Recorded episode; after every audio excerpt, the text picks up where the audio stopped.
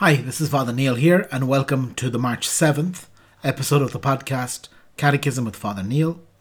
Today we look at numbers 461 to 463 of the Catechism. 2. The Incarnation.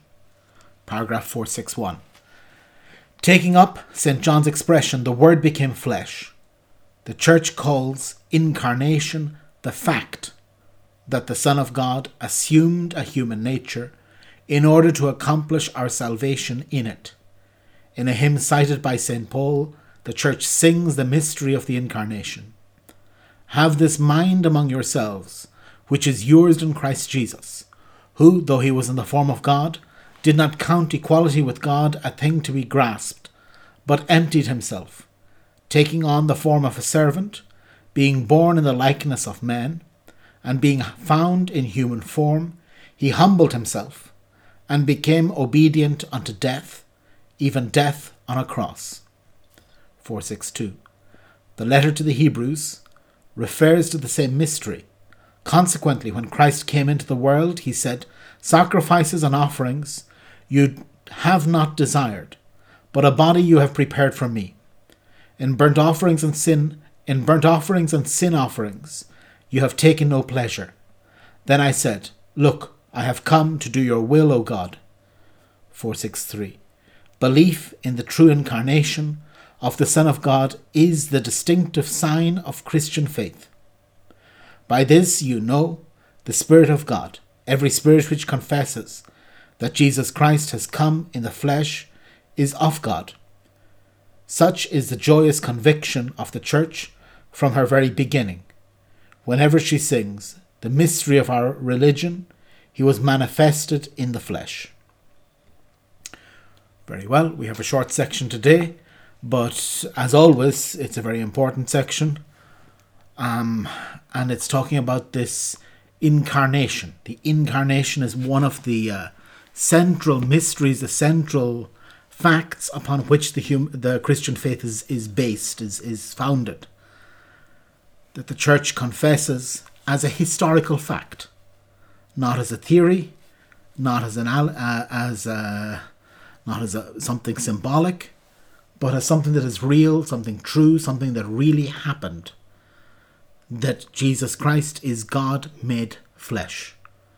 That God, that Christ, the second person of the Blessed Trinity, the Son, took flesh in Jesus Christ. Yes, it was a big way to go. There was a big, um, there, there was a big journey from being God to being man I suppose, is a far bigger journey.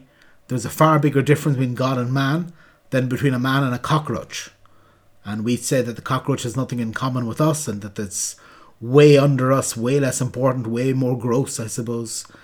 And yet, if we compare what we are to what God is, Christ had to come down.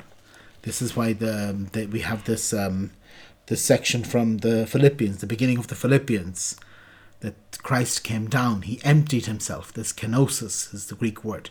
Kenosis. He emptied himself. He descended. He went down. And Christ went down to become man. And Christianity must profess this. There are certain bodies that are at the edges of Christianity, I suppose you could say. People like the Jehovah's Witness or the Mormons who don't confess that Jesus is God. Unfortunately, there are many people who are members of the mainline churches, who are members of more regular Christian churches, and to be honest, they don't believe it either. But uh, it's absolutely fundamental. If we don't believe that Jesus was God, then the whole edifice of the faith falls. Then, then it all becomes pointless. Then, at best, uh, Jesus can be an example. He can be a fantastic human being. Uh, he could. I mean, it, it just it won't make sense the rest of the faith won't make sense unless we have this belief that Jesus is God. And if we don't have this belief, if we lack this belief, the best thing we can do is ask. That Christian faith is a gift. It's not something that we get because we deserve. It's not something we get because we're intelligent. It's nothing to do with this. Christian faith is a gift. And if somebody needs faith, you pray for faith. you say, Lord, increase our faith, increase my faith. Give me more faith. I can't believe really that you are God and man. This doesn't make sense to me. And when the Lord gives you this grace, you will believe. And this is the and when you believe, you have this foundation on which the rest of the Christian faith can be built.